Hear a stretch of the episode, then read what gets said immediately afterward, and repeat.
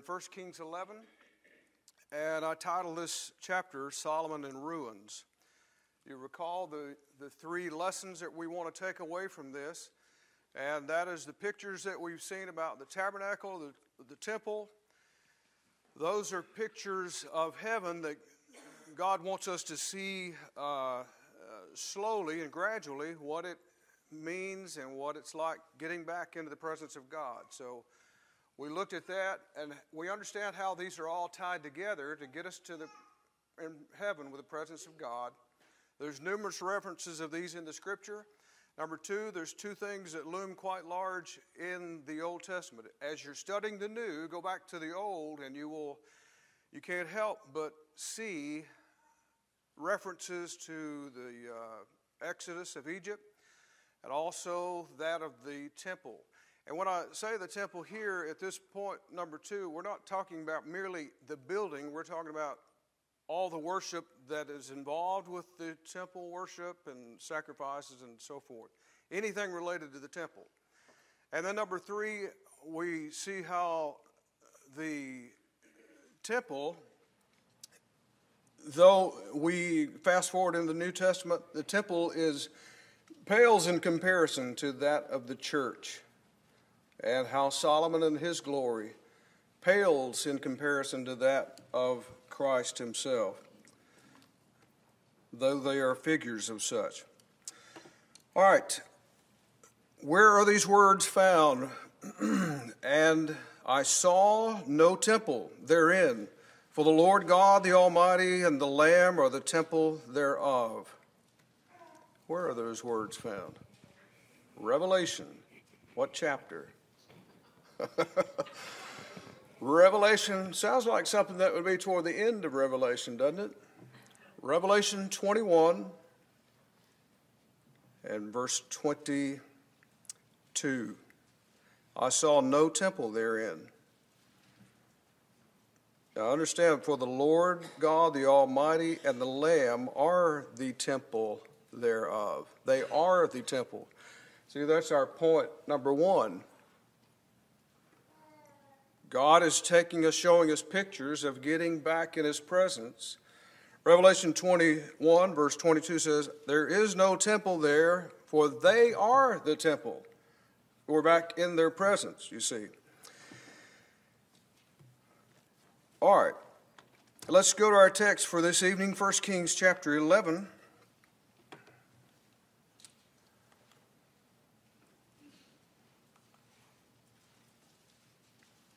1 Kings chapter 11.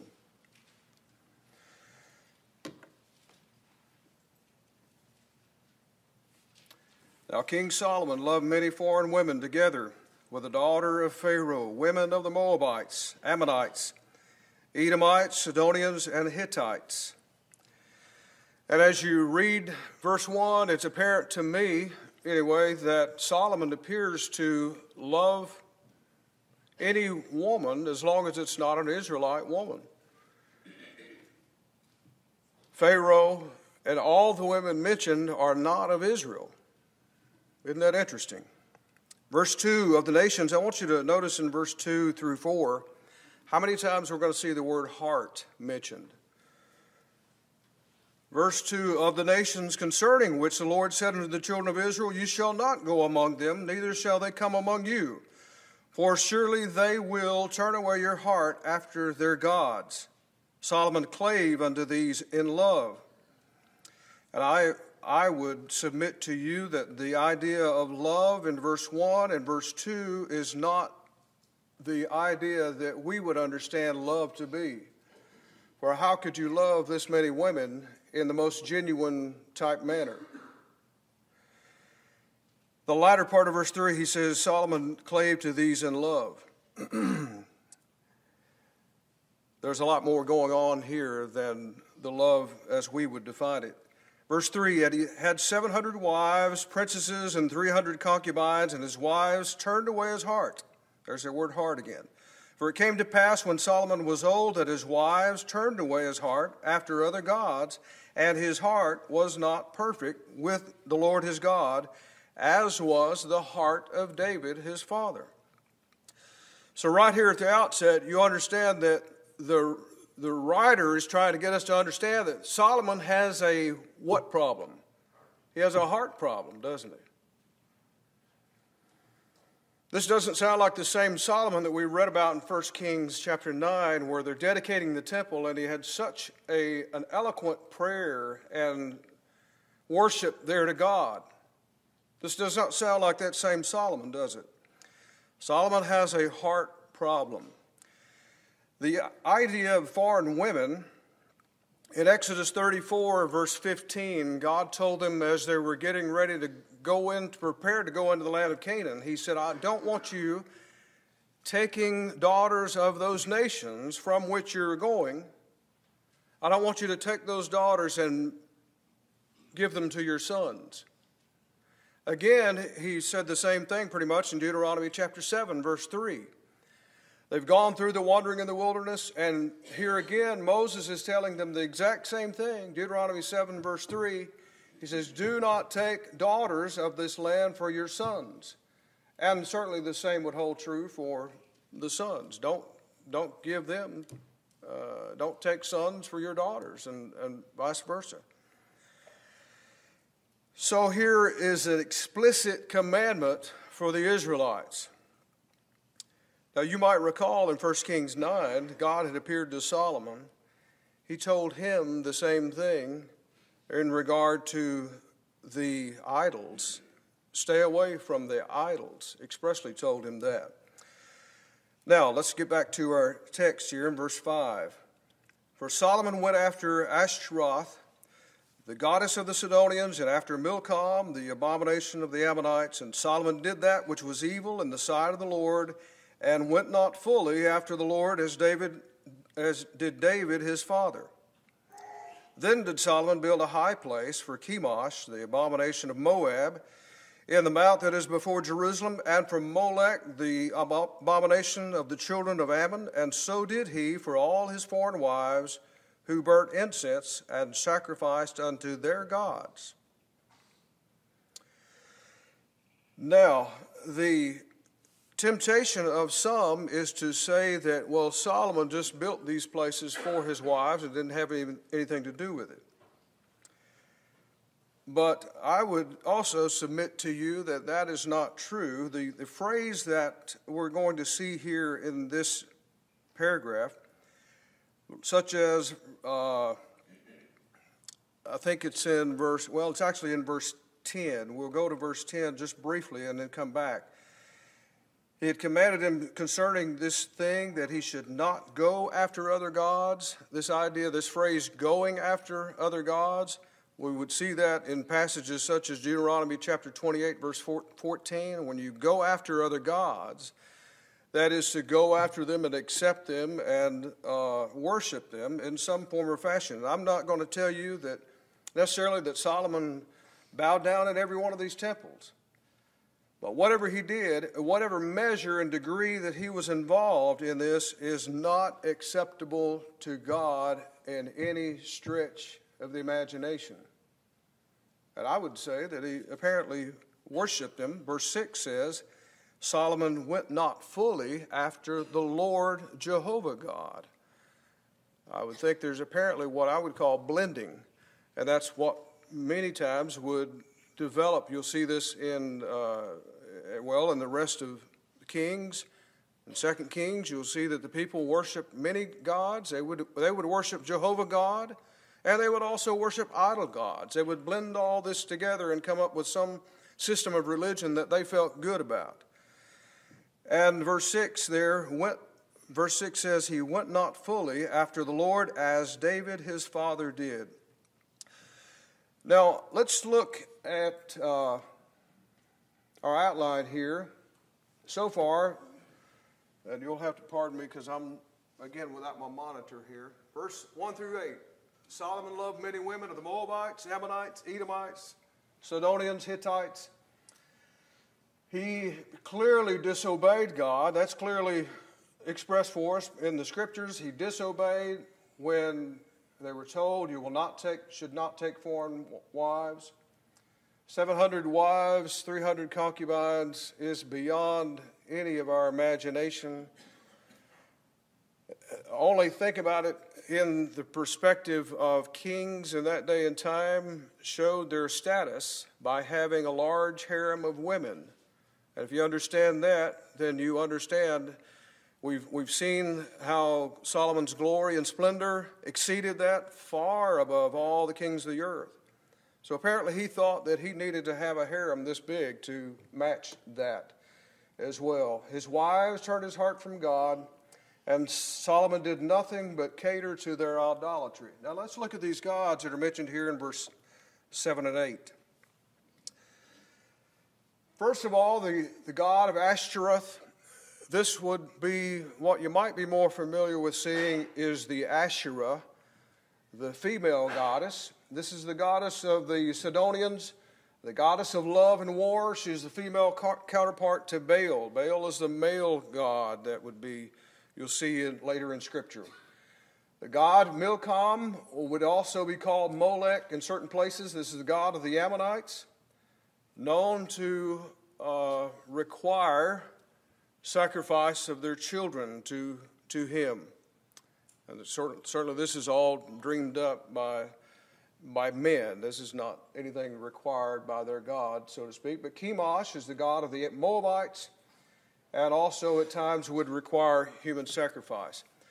Now, any definitions we put on their characteristics are somewhat fluid because depending on the time frame you're looking at and depending on the people that worship that God, they could attribute certain characteristics to their God, depending on whatever they want.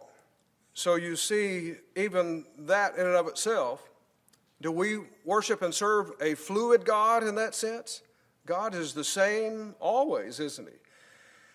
To people, the Canaanites, God, their God is, is always fluid, always changing what He is over, such as the sun or weather or fertility or war or love. And all of that can change somewhat over time and over the given people at a certain time. Now, let's, uh, now let's go ahead and look at this. Deuteronomy chapter 17. We've referred to this several times. Deuteronomy 17, verse 16 and 17. There's a commandment here for kings only he shall not multiply horses to himself, nor cause the people to return to Egypt, to the end that he may multiply horses. For as much as the Lord has said unto him, You shall not henceforth return no more that way, neither shall he multiply wives to himself, that he turn that his heart turn not away, neither shall he greatly multiply to himself silver and gold. Notice in those verses horses, wives, and silver and gold. Expressly forbidden by God, and we see, we saw in the last part of chapter 9, God was, uh, Solomon was willing to go to the ends of the earth to capture gold and bring it back. End of chapter 10, he went to Egypt to multiply horses to himself. And now, here in chapter 11, he's willing to multiply wives to himself. So if you look at Deuteronomy 17, you look over in your margin, you will see, if you look very closely, you'll see the picture of Solomon there. He is there. He is the picture of that verse, isn't he? Now let's go back to our text, 1 Kings chapter 11. Let's make a, a couple of applications here from the first paragraph. we don't necessarily have see a person with a problem with polygamy, but I want you to notice something here that I think is certainly an application that can be made from this chapter. Let's forget just a moment about the necessarily the number, but where is Solomon obtaining his wives? From foreign peoples. Book of Second Corinthians, chapter 6, has a very broad application, I believe. Second Corinthians, chapter 6, verse 15, we see the phrase, Be not unequally yoked with unbelievers. I feel like that, that has a very broad application, not just, not just for marriages, but certainly does apply to marriages. For he continues in that 2 Corinthians 6, verse 14, he continues, For what fellowship have righteousness and iniquity? What communion hath light with darkness? And what con- concord hath Christ with Belial? Or what portion hath a believer with an unbeliever? What reasonable sense does it make for people of God to bind themselves with those that are not believers? And we would look at passages like this and say, well, maybe we would make the modern day application. You need to look for a Christian to marry. We teach our children that you need to look out for a Christian to marry someday. Well, I would submit to you that that's not enough. What do you mean by that? I think that we need to teach our sons and our daughters that you need to be looking for a faithful Christian to marry. Somebody that's strong, a strong Christian, not just someone that has been baptized for the forgiveness of their sins. That's not good enough. We know that, don't we? I look back over the many years that I've seen people that I know of, even some that are related to me, that have been satisfied with having someone that's simply been immersed in water. I'm not discounting that, but I hope you follow my thinking here. It is not enough to simply tell our sons and our daughters to marry someone that is Christian. We must tell them that they marry someone that is strong and faithful and someone that will help them get to heaven. And I don't mean to be insensitive to anyone here. I think you would understand where I'm coming from. And if I could voice this on behalf of many, many people that I know, and not just here, many people that would love to be able to have the opportunity to tell young people to make sure you marry a good, strong, faithful Christian. What happens when you are not keeping the standard there is many years go by and it gets difficult. The spouse wants to go somewhere else on Sunday morning or Sunday afternoon, and they're encouraging you, encouraging you, and after a while, years of that just wear you down, don't they? And I know we've got people in here that may not have sons and daughters at home, but I'm sure you can find somebody in your life that you can help influence in this matter your influence is still viable. You think, well, I've raised my children. Well, you still can influence other people in this matter. It's such a critical thing. Some people say, uh, you know, the person you marry determines 90% of your happiness. Well, I think it's much more than that. Probably 99% of your happiness, and it determines where you spend eternity. It's very critical. Any thoughts or comments on that? Does it did it matter how does it matter how many wives you have? Do you have to have that many wives for there to be a problem? Do you have to have a thousand wives for this to be an issue? No. We don't so we don't need to compare ourselves to Solomon and say, well, that's not a problem. It the application is the foreign women. Yes. I agree with what you said. Uh, my, my comment's a little bit different, kind of going back to what you were talking about earlier, and it dawned on me, and, it, and it's very disappointing to think of the man that we think of as being the wisest man, save perhaps for the Lord himself when he was here.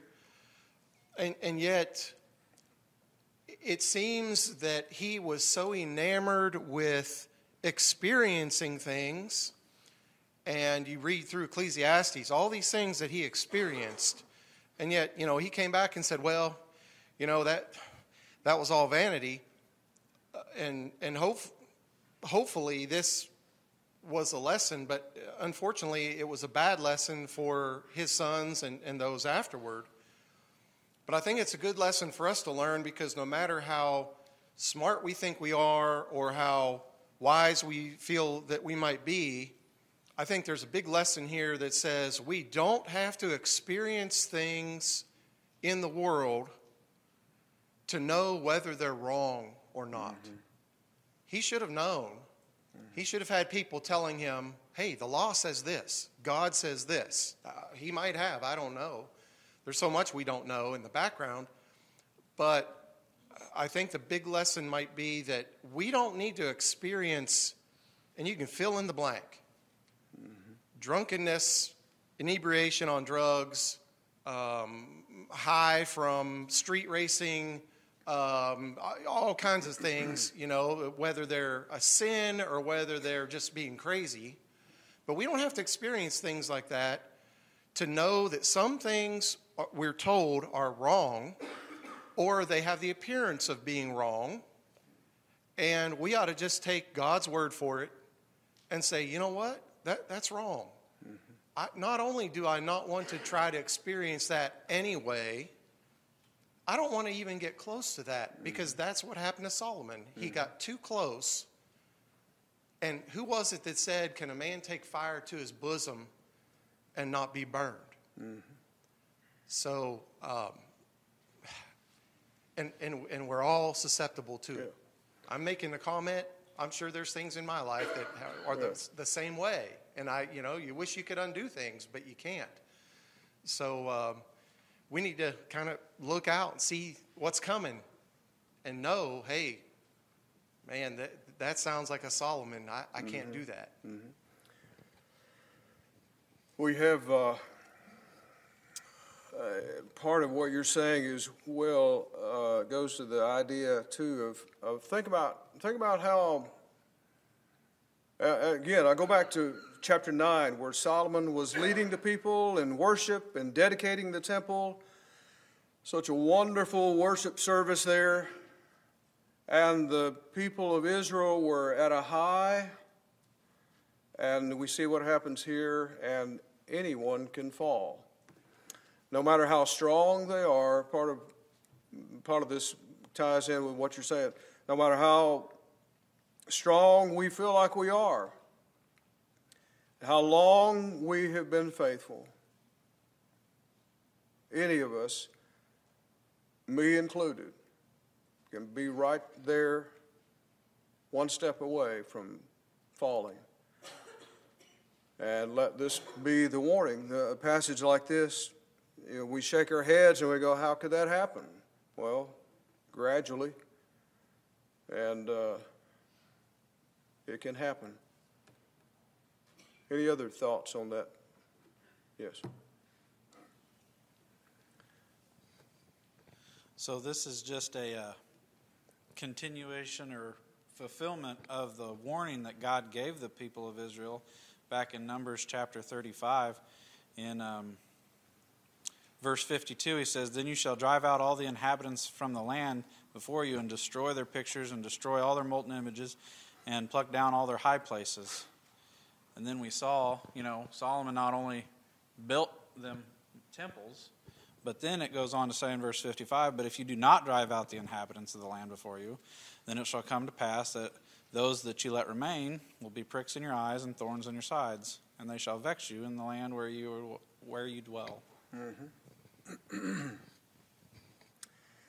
Uh, reminds me again of 2 Corinthians 6. You go on to that passage and he says, Come you out from among them, be clean. Now, come out from among these people. There's a separation between the holy and the common, the holy and that which is not holy. And just like you said, we've got to separate ourselves from the world.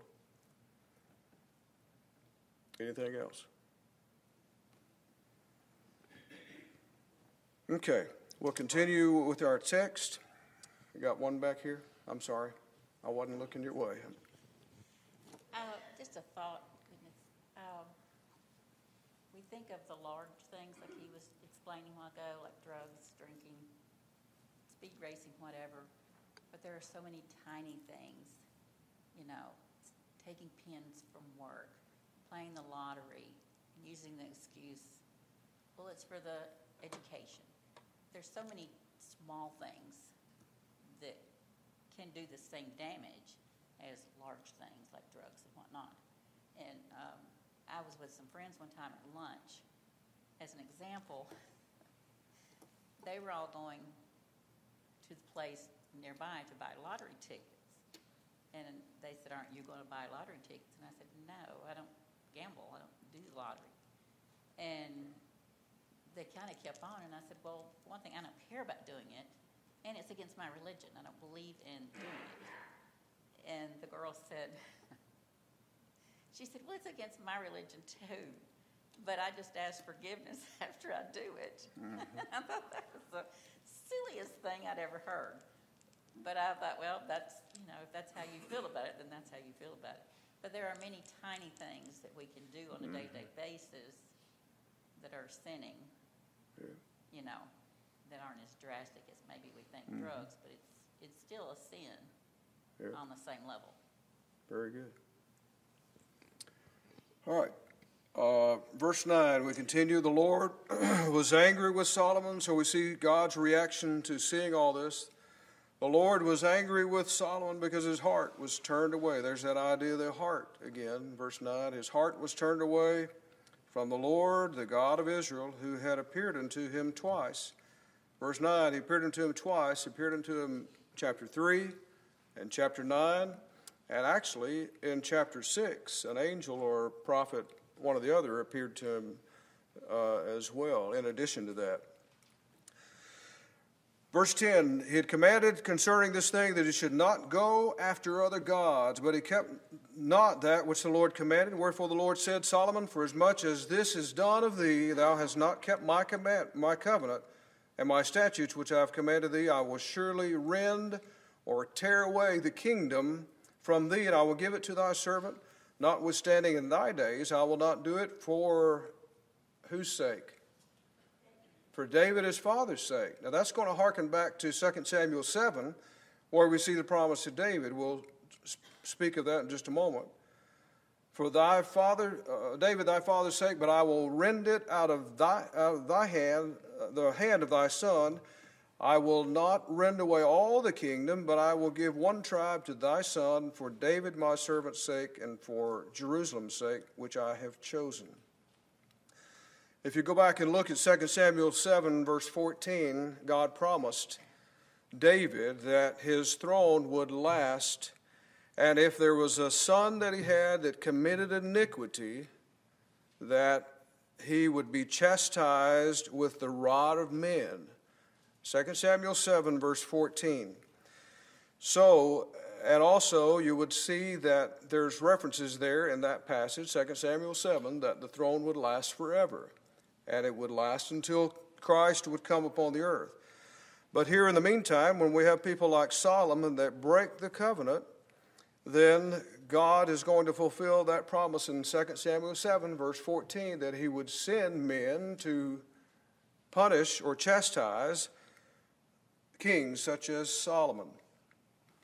Now, let's see if we can catch up on our outline here. God's anger, his punishment, the disobedience here is highlighted.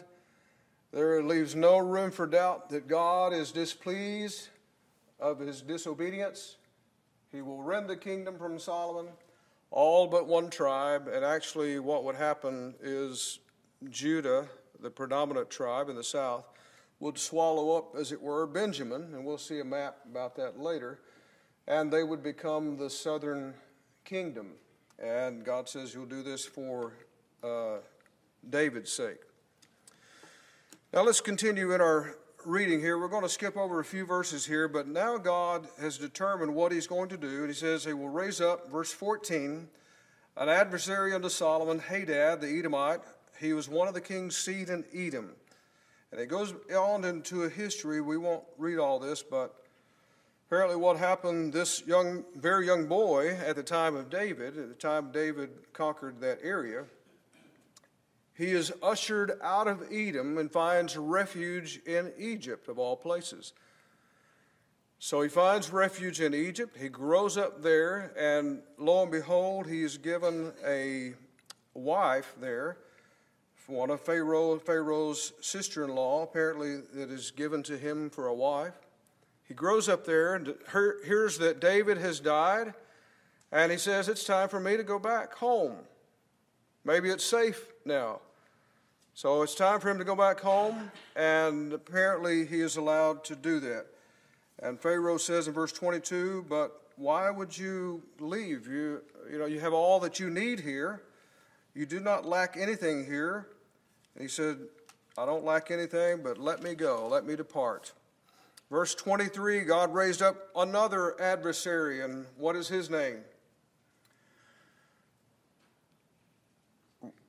Rezon. Rezon, R E Z O N, the son of Eliada, who had fled from his lord Hadadezer, king of Zobah. And if you continue reading in verse 25, the latter part of verse 25, this man would apparently set up his base in Syria, and what would become the, the greater uh, dominant and enemy of Israel, the Syria, kingdom of Syria. So now we have a enemy in the north, Syria, and we have an enemy to the south in Edom. And now we see one inside Israel itself. In verse 26, who is the next enemy that God sends to Solomon? Jeroboam. This is an adversary from within. So God's giving him a, an enemy in the north, enemy in the south, and an enemy from within. He's got him covered all different directions. Verse 26 Jeroboam, the son of Nebat, an Ephraimite of Zereda, a servant of Solomon, whose mother's name was Zeruiah, a widow, he also lifted up his hand against the king. And this is the reason why he lifted up his hand against the king. There is something about, and it's really not clear here in verse 27 exactly what the problem was. But Solomon built Millo. If you recall, we talked about Millo. Apparently, this is some in, in uh, fortified area there around the city of Jerusalem. He repaired the breach of the city in verse 27 that had been from David his father. And if you'll go on forward, and I'm not sure exactly what you're studying uh, the rest of the quarter, but just take a quick glimpse into chapter 12, verse 4. Rehoboam is now uh, being set up as king in Israel. Chapter 12, verse 4, he, they said, they complained to Rehoboam, they say, Thy father, this is Solomon, thy father Solomon made our yoke grievous. You remember all the Think about all the building endeavors that Solomon involved himself with. Apparently, it's just a massive effort of building after building, and, and efforts to do such required men and many men, labor, required tribute. And apparently, these people have not forgotten about it because they remember all the hard, rigorous labor that Solomon required of them, and they were quite irritated about it. Now, maybe that's what Jeroboam is recalling here as we go back to our text in verse 27. Or it could be, I, I, there is a thought perhaps that it's uh, Ephraim is to the north. Perhaps this was one of, the, one of the main ways that the Ephraimites got to Jerusalem.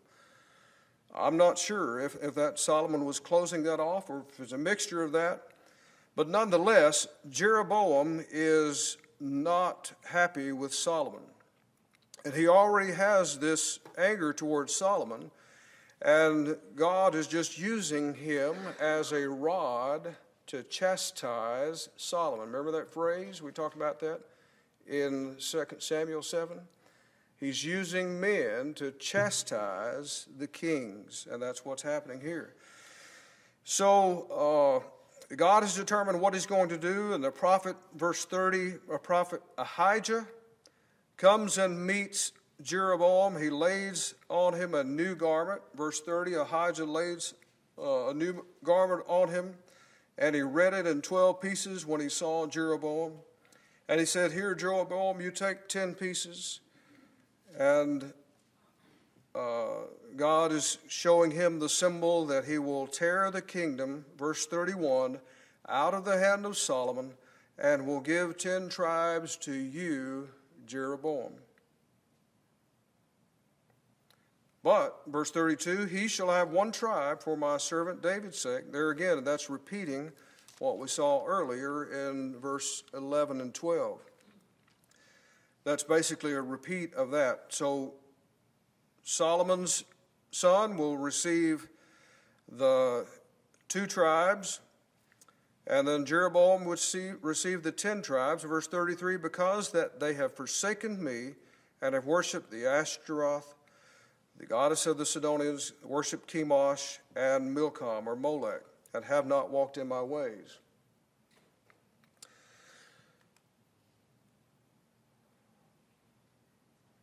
God raises up adversaries. Hadad the Edomite, Rezon of Syria, Jeroboam of Ephraim, and all three of these areas would dog the people of Judah for many, many years to come. Not just here in the near future. For how many years would Syria be their enemy? Many years. And Edomite. As Judah went off into captivity, as it were, Edomite was just laughing, watching them go off into captivity. So these enemies would be, would be long enemies for the people of Judah. Now let's continue in verse 33. As we left off there, God gives him the reason. God gives Jeroboam the reason. Now, what's going to be interesting about this in verse 33 through about verse 36? Through the prophet Ahijah, God is giving Jeroboam some reason about obedience, transgression, and punishment, isn't he? He's saying, Look at what happened to Solomon. Now, if you were Jeroboam listening to Ahijah, what conclusion are you probably urged to come to? For Jeroboam, after all, is of who? Who is Jeroboam? He's an Israelite, isn't he? He's one of the people of God. So he's going to listen to this, and it's certainly much different, I would suggest, than those, uh, well, God probably didn't come to Hadad and Rezon to raise them up. He just raised them up. To Jeroboam, it's a little different. Jeroboam is an Israelite, he's one of the people of God. So he's going to hear a little sermonette about obedience and about what happens if you don't obey. So let's go on to verse 34 here. Howbeit I will not take the whole kingdom out of his hand. I will make him prince all the days of his life for David my servant's sake, whom I chose, who kept my commandments and my statutes. But I will take the kingdom out of his son's hand and will give it unto thee, even ten tribes. Well, that sounds pretty good if you're Jeroboam, doesn't it? And unto his son will I give one tribe, that David my servant may have a lamp always before me in Jerusalem, the city which I have chosen to put my name there. And I will take thee, Jeroboam, verse 37, I will take thee, and thou shalt reign according to all that thy soul desires, and you shall be king over Israel. But I ask you, does it end there? What happens next? Is a conditional promise, isn't it? It's just like we saw with Solomon. He's, God is giving Jeroboam the same conditional promise, verse 37, or verse 38 It shall be if thou wilt hearken at all that I command thee, and will walk in my ways, and do that which is right in my eyes, to keep my statutes and my commandments, as David my father did that I will be with thee and will build thee a sure house. So you see, that promise to Jeroboam is conditional. Jeroboam, you have to obey. Jeroboam is an Israelite. He has to obey. It wasn't very long, though. We go forward into the rest of Kings, and he was all too willing to make it, draw a line and say, you know, we'll build you a, a place in Bethel to worship. It wasn't very far at all from Jerusalem to Bethel. And we'll build you a place in Bethel. You can worship here. You don't ever have to go to Jerusalem anymore.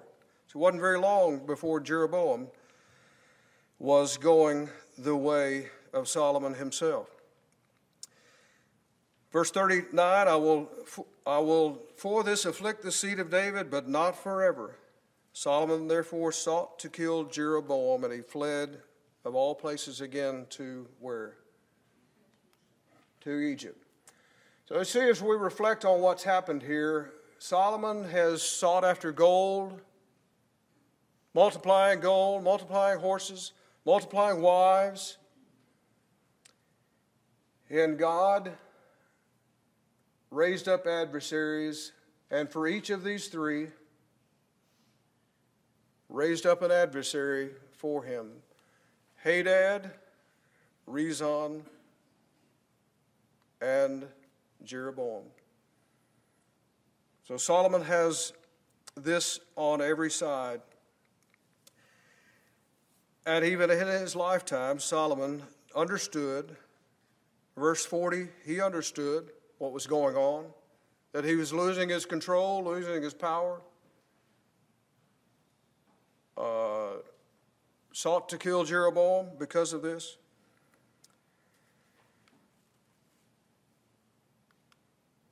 Now let's look at a map here just briefly. I want you to look at the maybe the top of the Dead Sea. If you look at the top of the Dead Sea, you'll see Jerusalem here. Perhaps you can see it just to the left there. You'll see the tribe of Benjamin.